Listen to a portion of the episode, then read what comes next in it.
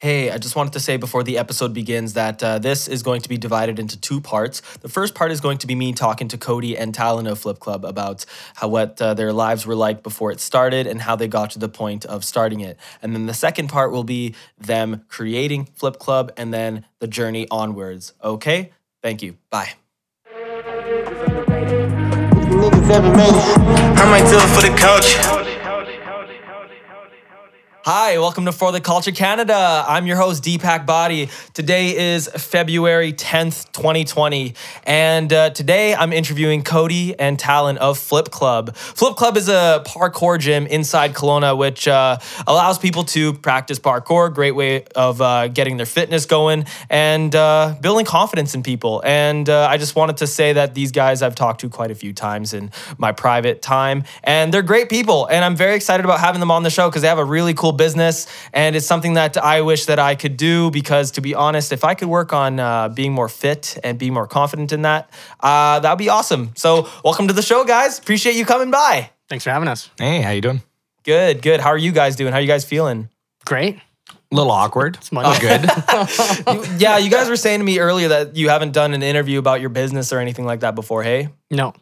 um, I wanted to just sort of ask you, like, uh, first of all, how did you guys meet, and where are Uh, you guys from? so uh, I'm I was born in uh, Richmond, Vancouver. Moved around all my childhood, and then nestled in Kelowna around 2006, and grew up here. Mm. Yeah. Um. Go ahead, Cody. Uh, I was born and raised in Calgary. Uh, moved to southern Alberta and Mm. started coaching probably around 2012. And then uh, ended up in Kelowna putting out resumes randomly across BC for fun with my wife and kids and dragged them along. And the first place that that uh, I got a job was in Kelowna and Talon helped me move in. Oh, crazy! So that's kind of how we met. Oh, okay. Yeah, yeah. Through just the process of like dropping off resumes, you guys met.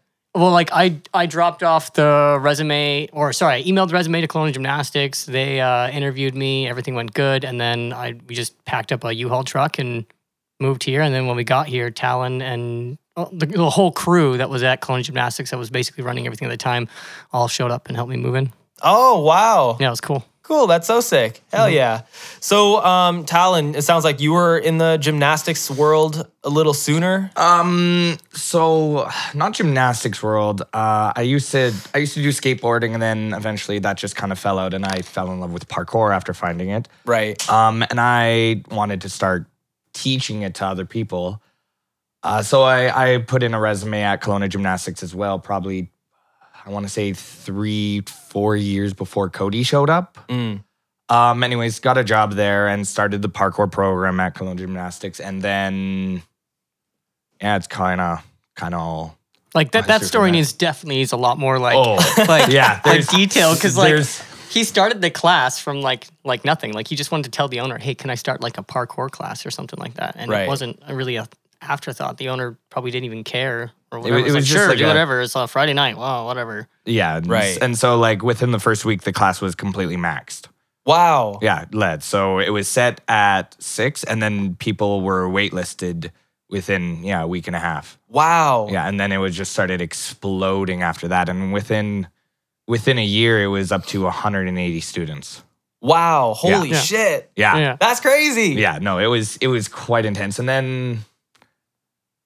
Uh man, oh man, I'm going back far. Yeah. So by the, I'm by, the trying to remember. by the time I even showed up, like that program was in full motion. Oh, wow. Like so, I come in to coach trampoline at Kelowna Gymnastics, and the like I'm walking in and there's students doing wall backfulls and and punch double front flips and stuff like that. And I was like, who the heck are these kids? Like, they're not gymnastics trained or whatever. They're just these kids off the street that love love the sport. So right. yeah, yeah. yeah so so after after the after about uh, eight months um the owner uh, one of the owners uh like bought both sides of the buildings like beside us so there Yeah. was a car shop on to the right of us and then there was a electrical warehouse to the left of us and so they ended up just like absorbing both and so we just Yeah. moved in, set everything up, and started getting more parkour blocks, and it just it just blew up. Yeah, uh, I made a parkour team called Team Evolved.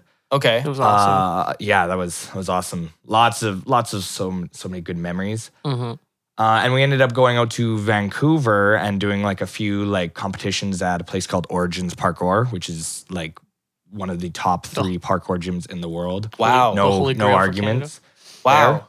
Um, and so, um, this we ha- I had a few students who actually like competed, and this one guy named Matthew, uh, joined Team Evolved, and within six months was better than everyone else, including me, and like took first place at one of the competitions there at a provincial level competition. Wow. Yeah, so it was it was crazy. Like it was it's one of those things that you're just like, okay, we we we actually have something here. Like this is taking off. Let's keep Yeah. going, you know? Yeah. Um So I- I remember at that time, like talking to Talon, being like, "Dude, how much you getting paid? Like, what what are you doing? Like, this is your program. You built it. Like, every kid is here for you. I'm like, because I'm I'm at that time still just grasping the concept of business. I'm trying to do the math of how many students I have in my trampoline program. I'm trying to make sure that I'm like at least worth my while at the gym. You know, doing all that math, and then I did the math for the freaking parkour side with 180 kids paying you know 25 bucks an hour, and I was like okay, like that's more than the whole trampoline side combined. So like, why am I getting paid, you know, whatever it was, twenty five dollars an hour, and Talon's getting paid sixteen dollars an hour, or whatever it was at the time. yeah, sixteen dollars an hour. And so- and, that Wow. includes that includes paying for travel out to these competitions. Yeah, I paid for apparel. I paid for like um some some equipment. like volunteered his time, like it w- in the respect of like not being disrespectful to religion or anything like that. I I coined the name for Talon that I would call him all the time was Parkour Jesus. Yeah. because like he would just give his time, his money. He would be spending money on these on these bracelets to you know represent his team. He would be building like doing his own merch right. and barely right. making anything, but like do it to promote his his thing. Sure. because So- yeah because if you get like deep into the parkour community it's like and like some people will call it a cult um it, like but like actually it, it actually I is to a point Yeah, yeah. um because because everyone is just like it's it's a selfish sport with a selfless community meaning you train for yourself and you focus on making yourself better but everyone else around you is supporting you through and through Yeah. and so I was just trying to give back to that because the community had done that for me. Like I was going through a real, real rough time family wise and and school wise, um, and emotionally because angsty teenager yeah. uh, when I got into it. Um, and parkour definitely like gave me an outlet to just be me and just train and have fun. And I, I actually got pretty good at it. I remember uh, this is going off on a bit of a tangent now. Um, two weeks into getting into parkour, the people who had originally dragged me into it, I, was throwing tricks that they never had. Um, and they'd been training for two years at that point. So they were just like, oh shit. Oh damn. Like I, I what kind of monster have we unleashed? I remember doing a deep dive on your Facebook and like scrolling down into the I, like the first time I saw you do a Webster on concrete or something like that in high school, and like you could see those videos, and he was like, or like the first time he did a flip outside, like you can like that history was there, and so it was kind of fun to see him and his athletes take that stuff they were training in the gym and take it outside, mm. and they're like, "That's the first one." That's like that's the first back, and like you know it was cool like. For them, it was they were breaking barriers, they were breaking down walls and stuff. It was cool. Yeah. Wow. That's crazy. So obviously you had a quite a big influence with all the kids that you must have been training with and all that, hey? Yeah, huge, huge influence. Yeah. Um, yeah, and so when when Cody eventually approached me with all these numbers, and I started doing the math, um, just keeping numbers vague, uh, the parkour program was making just shy of a quarter million dollars a year. Yeah, for and like that's like just the parkour program. Like like that would not exist without me being there. wow. Yeah. Um, and so I, I approached the one of the owners and asked, okay, so like, and like this is also like just after I moved out, and I was like, hey, I'm broke.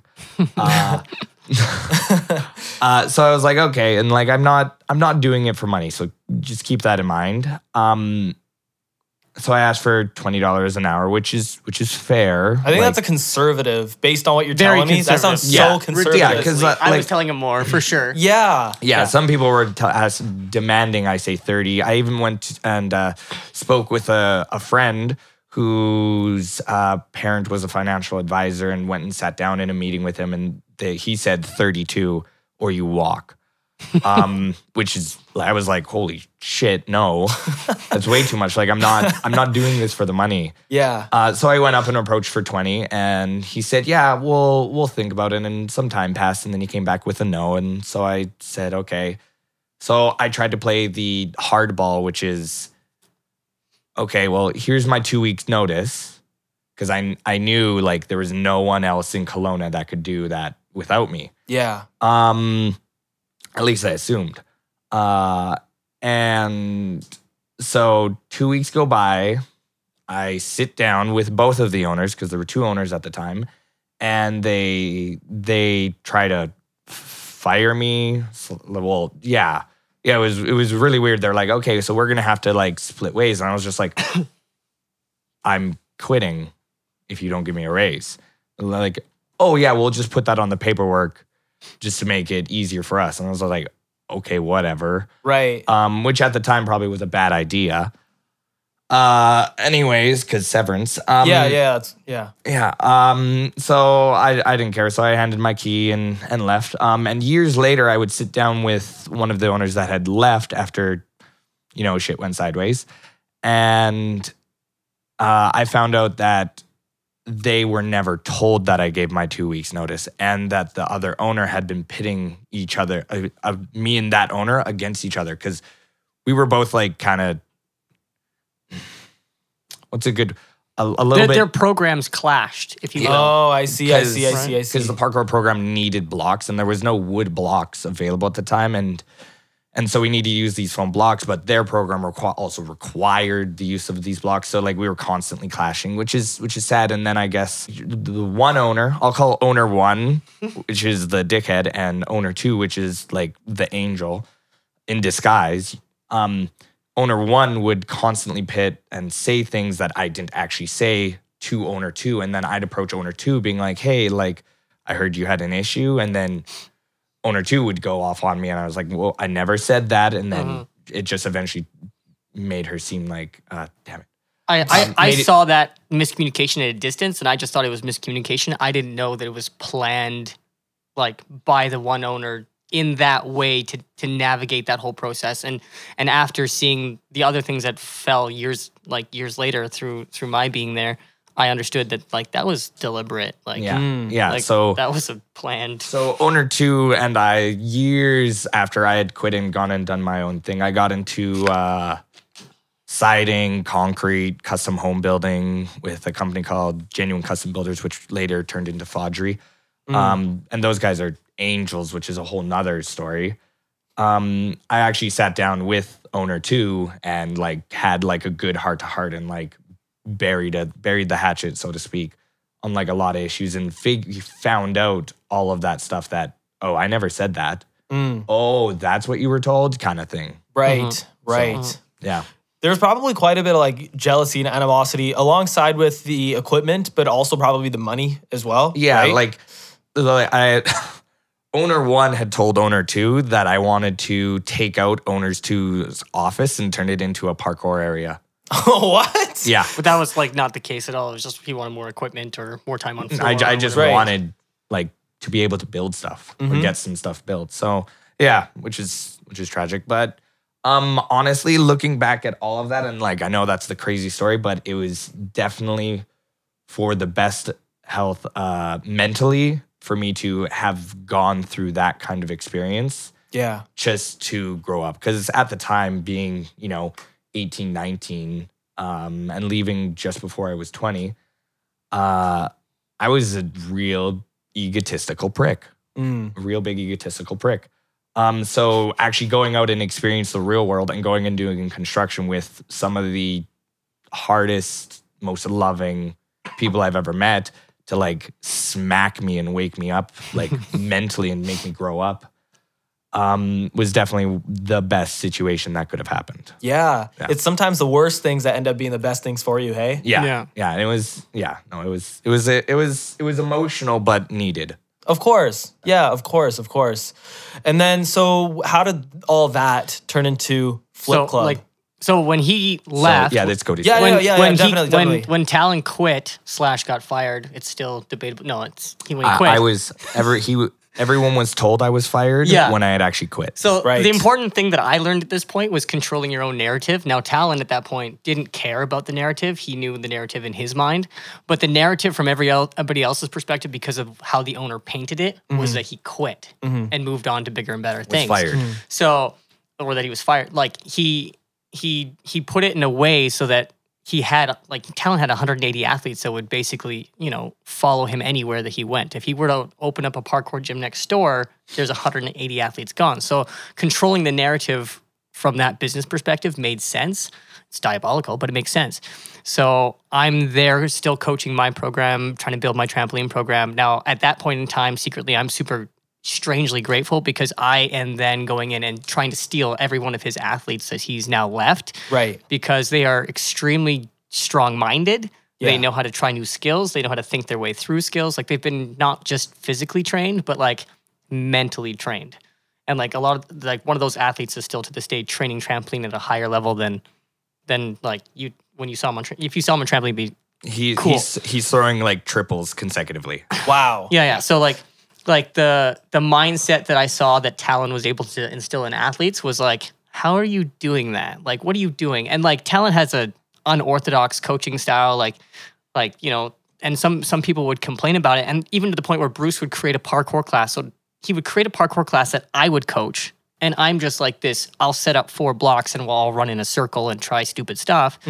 Um, and so I had no idea what parkour was. I didn't understand the vaults. I didn't know how to roll correctly, like all of that stuff. So from and and the same thing. So like if Talon were to coach a trampoline class, like I was a level three trampoline coach in the gym. So we both like had each other's kind of like respective, like I respect you, you respect me. But then the owner was forcing me to do like a parkour class because there were kids that he felt were like not quite tailored to Talon's mindset. Right. And so he's trying to create these like fun ninja type classes or whatever. And so I remember coaching a couple of the kids in those classes, but then seeing Talon's classes and the kids would stand there and listen to him. And the kids would like respect everything, or like they would do the whole conditioning while he's dragging mats over top of them, and like, right, like, right. But that was part of like it was part of the process. And like, as much as you just be like, well, I don't want you dragging a mat over my kid while he's doing push-ups. This isn't the military. But the kids like they were all like Laughing. anybody every like every single one of them would would again to this day you you see one of these kids walk into the gym that Talon hasn't coached for years and the mom and the kids are just like i'm we're so glad we found you again Mhm. like right like and so there was never uh, like as much as i heard from the owner's perspective that he he didn't really like that type of thing i saw that it was like like he was building these kids yeah. And so I, that's not and that's not in my personality i'm not able to kind of like push kids in that way Right. so I'm I'm a you know totally different. So Talon and I are kind of different in that in that aspect. But watching that was kind of cool, and taking his athletes into my program was wonderful. Hmm. Like like no like, no disrespect. like every single time one of the parkour athletes was in a trampoline class, I was like, this is gonna be fun. Like this is gonna be good. Right. And so I, I yeah, I, I watched that and I saw the value in that. And so like in hindsight, um, knowing that when finally when Talon was in a position and I was in a position where it's like, let's do something, I had all of that like as a resume towards Talon to trust him, to know what he's capable of, all that stuff. And then, you know, he'd grown as a human in more ways than I could thought that a human could grow Yeah. in that short amount of time. And so I was that was kind of cool. And Thank so you, Jason. yeah. Who's Jason? Shout out to other people Uh, who tolerated Talon for for three years. Jason's the guy that um and I and I put this lightly ripped me out of a bad place mentally. Uh, okay. Yeah. How did he do that? Whoo, it's gonna get emotional. Let, Okay. Let's let's let's do it. Um, I won't go into too many personal details. Um, but uh, Jason's. So let me let me explain who Jason is. Jason is one of those people who is he is not a nice person. You cannot define him as a nice person. You can only define him as a caring person. He's the person who will call you out on all of your bad mistakes, but if you need it, he will give you the shirt off his back. He will give you everything he has to make sure you can like sustain yourself. Um, so this is this is another angel in disguise, so to speak. Um, you'd think he's a devil if you just met him and just talked with him for a little bit and he called you out on something or whatever. But really, he he's the first person to have your back. Um. So, anyways, uh, him and I are out talking about stuff, and you know, he he called me out on on you know this that and being egotistical, and you know, looking back, he of course he's right because he always is. It's annoying. Um, um, but so we're talking, and I brought a, and he just kept like, like poking a certain button. Uh, Sorry, I'm trying to figure out how to word this without revealing certain details. Um, Keep it PG. No. yeah, yeah, no kidding. Um, so anyways, he started poking certain buttons, and finally, like I'd come to a point where I was like, okay, I gotta let this weight off my chest. And so I told him, um, for those who know the the the the pool story, um, and he just kind of like,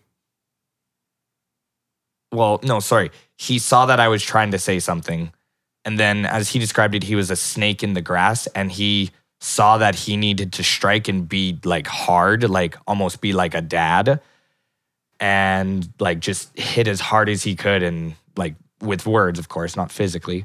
Um and so i ended up just telling him the the pool story as is as i've been calling it. And you know we both like broke down crying on a bench downtown. Um and from that point on it was just kind of like just uphill from there. So i started getting all this weight off my chest. I started actually revealing to people why I had acted the way I had and like had certain reactions to certain things. Um, and from yeah, from that point on, like Yeah, I remember you telling me too. Yeah. Like after that, you kind of thought it was a process, and so you came out to other people and explained that feeling towards them, and it was yeah, it was interesting to be able to internalize that myself, looking at your past history and the way that you built yourself and your ego and all that stuff to protect you, and then who you were becoming and like being raw through that. That was yeah. Yeah, yeah. So so if intense. it wasn't like the path I was on was not a good path because I was just becoming like a like like I'd built a wall that I could just bulldoze through, and I had the like the work ethic and the the mental sh- sh- not- fortitude. yeah, like endurance almost to like push myself to do anything I wanted. But the path I was bulldozing through was not healthy. And so Jason coming coming in and just like helping me veer my path into something way more healthy is like like one of the like the pinnacle of my life. Like that's that's when I really started living because everything else was just kind of me flailing, so to Mm, speak.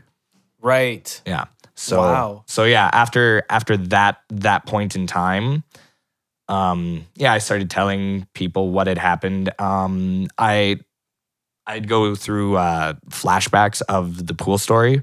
And so like I I it it comes in different ways. I can't believe I'm saying this on uh online. We can Um, decide what you want to do with it after. Yeah. Yeah. Maybe. Um and so since that point the flashbacks have gone down from one a day to one every 2 months. Wow. Yeah. Mhm. So so it's like so it just kind of like like drugs didn't help um it, re- like recreationally or prescribed um that whole like get my green card and smoke pot to make myself feel better didn't help it was just a good friend a good man waiting and helping someone in need Right. He obviously was able to tell that you were going through some things that you couldn't overcome. And so he helped you bring those walls down. yeah like Yeah. yeah and brutally brutal but like that, Like Tony Robbins style. that that is that is what was needed though right because Yeah. like i built those walls so high and so thick so to speak that like anyone who tried to approach it just nope nope Mm. no i'd shut down and so yeah no i will forever be grateful Wow. to jason so, So- yeah. so and i keep in mind when i went and do construction i worked with jason Oh, I see. Yeah, and so Jason's another parkour athlete as well. Oh, interesting. That's actually how we met, and he was doing construction when I had quit, and we were also living together. Mm. Oh, it's it's a crazy story. Um, I mean, get into it if you want to. yeah. Uh, so so I quit, and then I was looking for a job, and Jason was like, "Hey, we need another hand." Um, and so I was like, "Yeah, sure, I'd love to do construction. That's something I've always wanted to learn, and it's a useful skill." Um, later, it would become an extremely useful skill.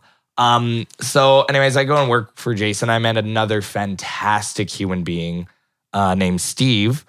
Steve, yeah, the man. Steve's awesome. Steve Steve is awesome.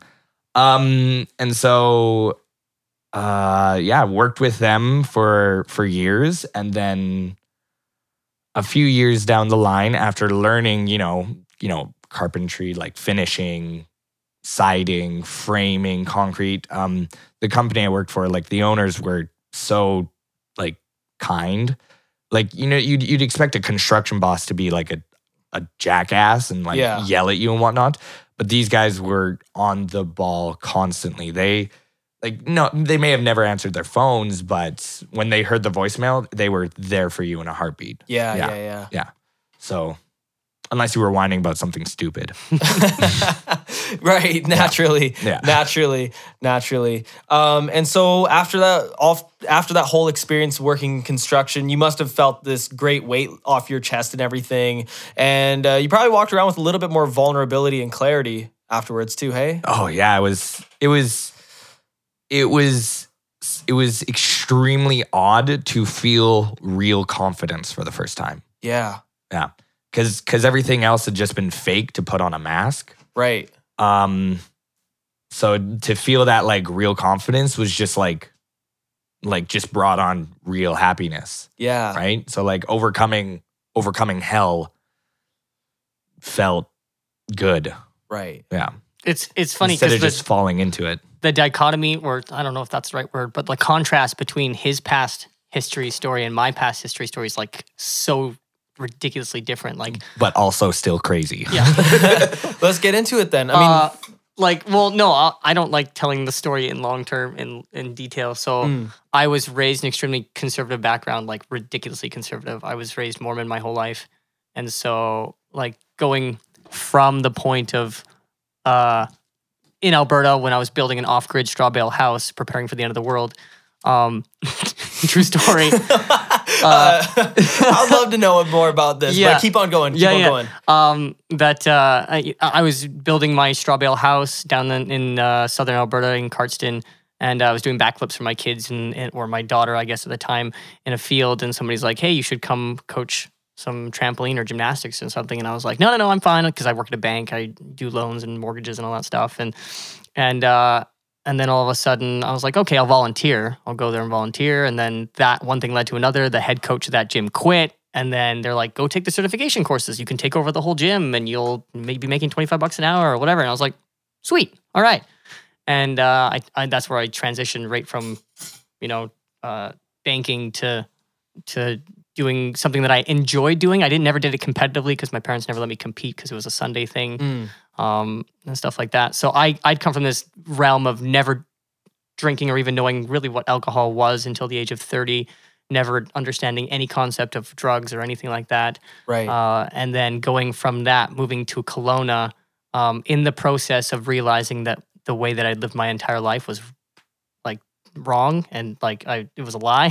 wow. For and- 30 years. yeah, yeah. So I came out of my religion, my wife and I roughly at the same time, which is a bit dramatic because I came out first and then she was like, "Oh, we can't be together anymore." And then about 2 weeks later, she finally read the information that I had read about my own religion and was like, "Yeah, we shouldn't be, raise our kids in this. We shouldn't be here." Interesting. we need to leave and that was a little bit terrifying so putting out a resume to come here i'm at that point in my life like when i moved to Kelowna and met Talon for the first time i thought of myself as an infant Mm. because like if i walk like i didn't understand how to exist in the world or who i was like what my favorite kind of music was like i'd come out of a religion who had basically tailored every thought and every choice i'd ever made around that Mhm. versus who am i really Right. and so I'm like, I don't know what I think of it as like I'm eight years into finding figuring out who I am at the age of 35.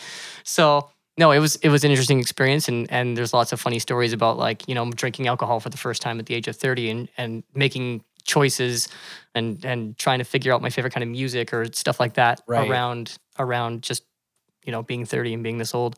Interesting. So what would the uh what would the Cody of pre-discovery think of you now? Oh my God, no, we would not get along.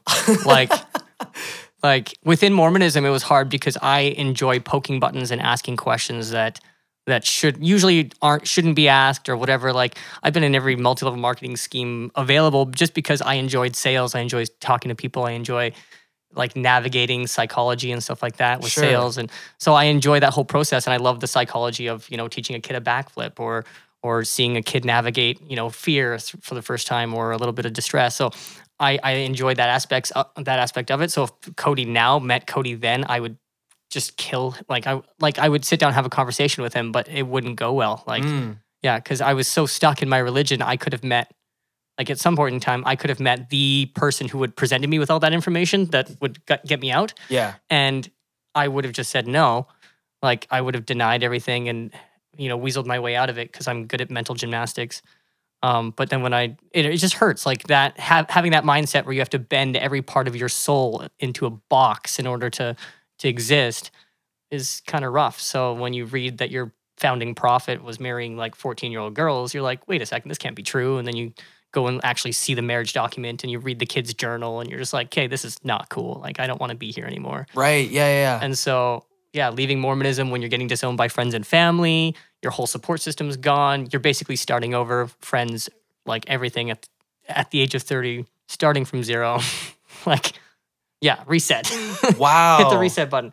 So, wow. Coming to Kelowna was a was a building experience, I guess you could say. Like even to this day, we definitely don't have the friend group that we had back then. We definitely don't have a network, community network as much as we had back then. Like yeah. Mormonism, something you can just plug yourself into, and instantly you have friends. If you want to move, you know, people are moving you in and out, which was great when everybody helped me move in. That was kind of cool. Yeah. But again, with with that, like that's something that I I do miss. I do miss a community like that, and that's what we're trying to build. Like Flip Right. Club's kind of this concept that we're trying to build a community of friends and family and support groups and and stuff like that, just within our own lives, but also for the kids. Of So, course. yeah, yeah. Yeah, absolutely. So it sounds like you both basically overcame these obstacles in your life and boxes in these life that Yeah. allowed you to be more free with yourselves, more confident in yourselves. Yeah, Yeah. for sure. Yeah. That's Yeah. huge. So yeah, like back to back to Kelowna Gymnastics when Talon got uh sorry, not fired. When Talon quit, um, uh, No one will then know the so it- truth. that's pretty much summertime right then, and so they're trying to run summer camps, Yeah. like right for trampoline and parkour and all this stuff. And we don't have a parkour coach anymore, so the owner is like, let's put Cody and this other coach. Do I name?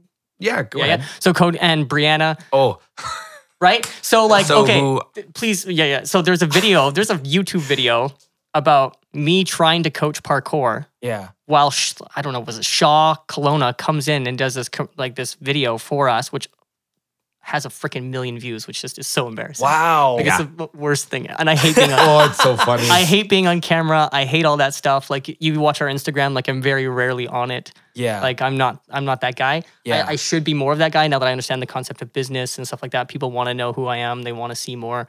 They want to hear more. But that, that's just not who I am. So I'm trying to like that's one part of myself I'm trying to nudge. yeah. Um, but at this time, yeah, this ca- big camera's in there. I'm mic'd up. Like we're doing these these parkour things, and we're trying to make these summer camps survive mm-hmm. because we have no idea what we're doing. Like, like right? Like I honestly don't know like the correctly teaching a safety vault at that time or Didn't you guys hire? Well, sorry, you guys as in KG. Um, hire Logan. Yeah, yeah. yeah. So the they only- hired an eleven year old. 11 year old kid. Now, mind you, the kid can do like a round off back handspring back full, like from standing, or like standing double backflips off of blocks without flinching or triple mm. front flips. Like yeah, this kid's he's- a beast. he was the most insane kid. So we would put, so I would have one station running this camp. I would be doing, thank goodness, flips into the foam pit off of blocks and a trampoline or a double mini. Um, we'd have another person just working like floor work, so handstands, cartwheels, gymnastics type stuff. And then we had the other group, which is all the boxes and stuff like, and you know, all the parkour setup. And Logan would come in every morning, 11 years old, and set up the entire parkour course with us and explain what he's going to do and this, that, and the other thing. And that was only because Talon had trained him, coached him, Oh, and everything like that. So the kid was a mini talent. a mini Talon. Well, yeah, that's actually his was his nickname was Mini Me.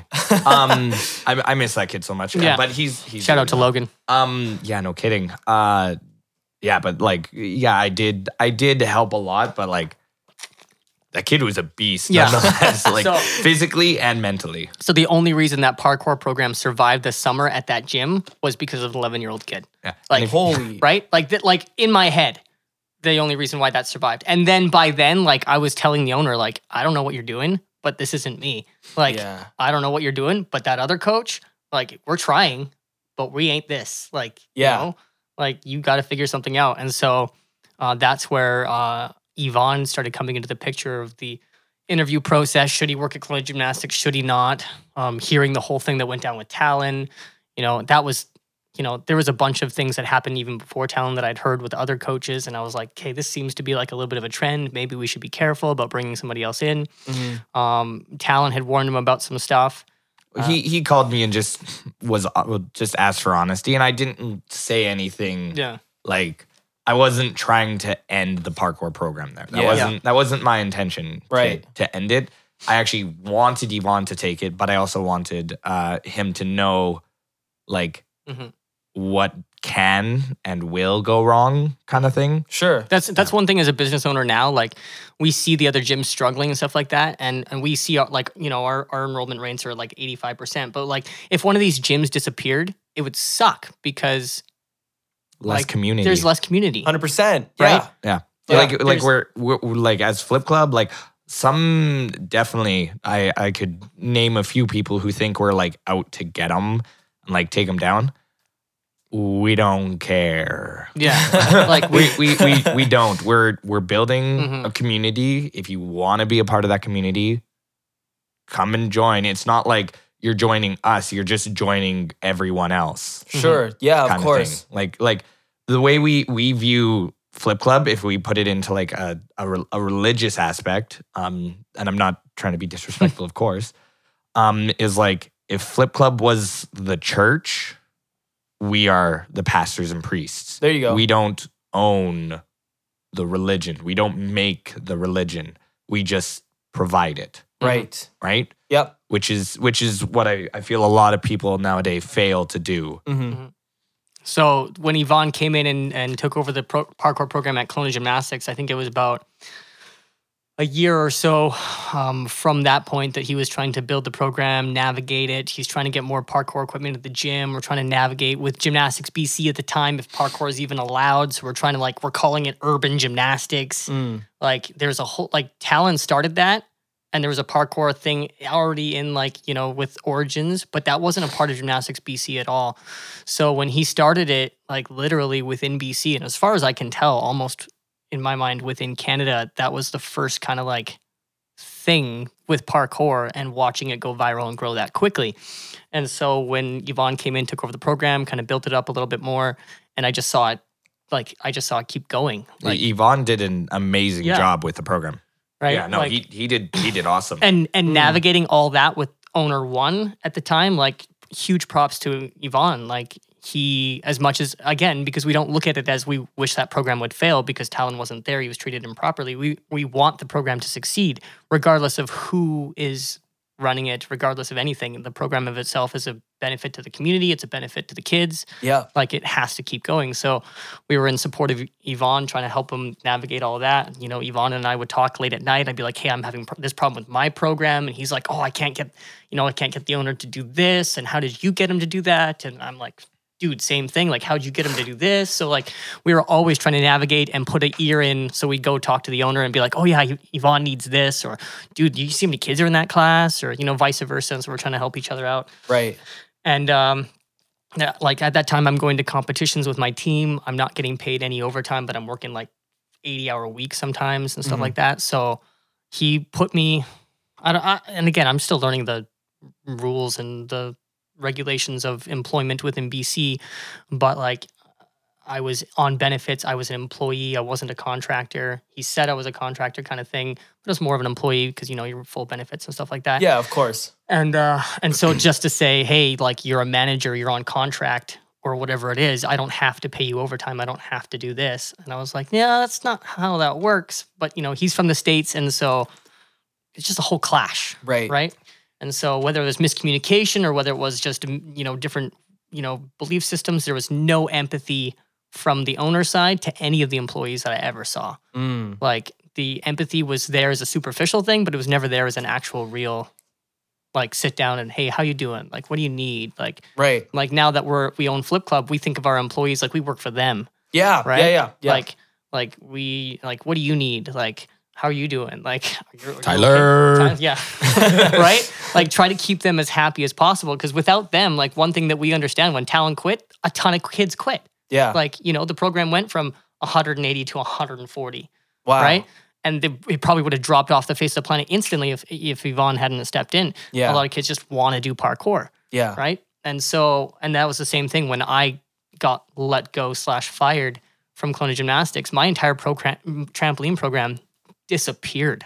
Wow. Like the competitive kids tried for a week or two with like the new coach that came come in and and tried to navigate it, and they were just like, no, we're done. yeah. Yeah. Yeah. And collectively, they just all quit.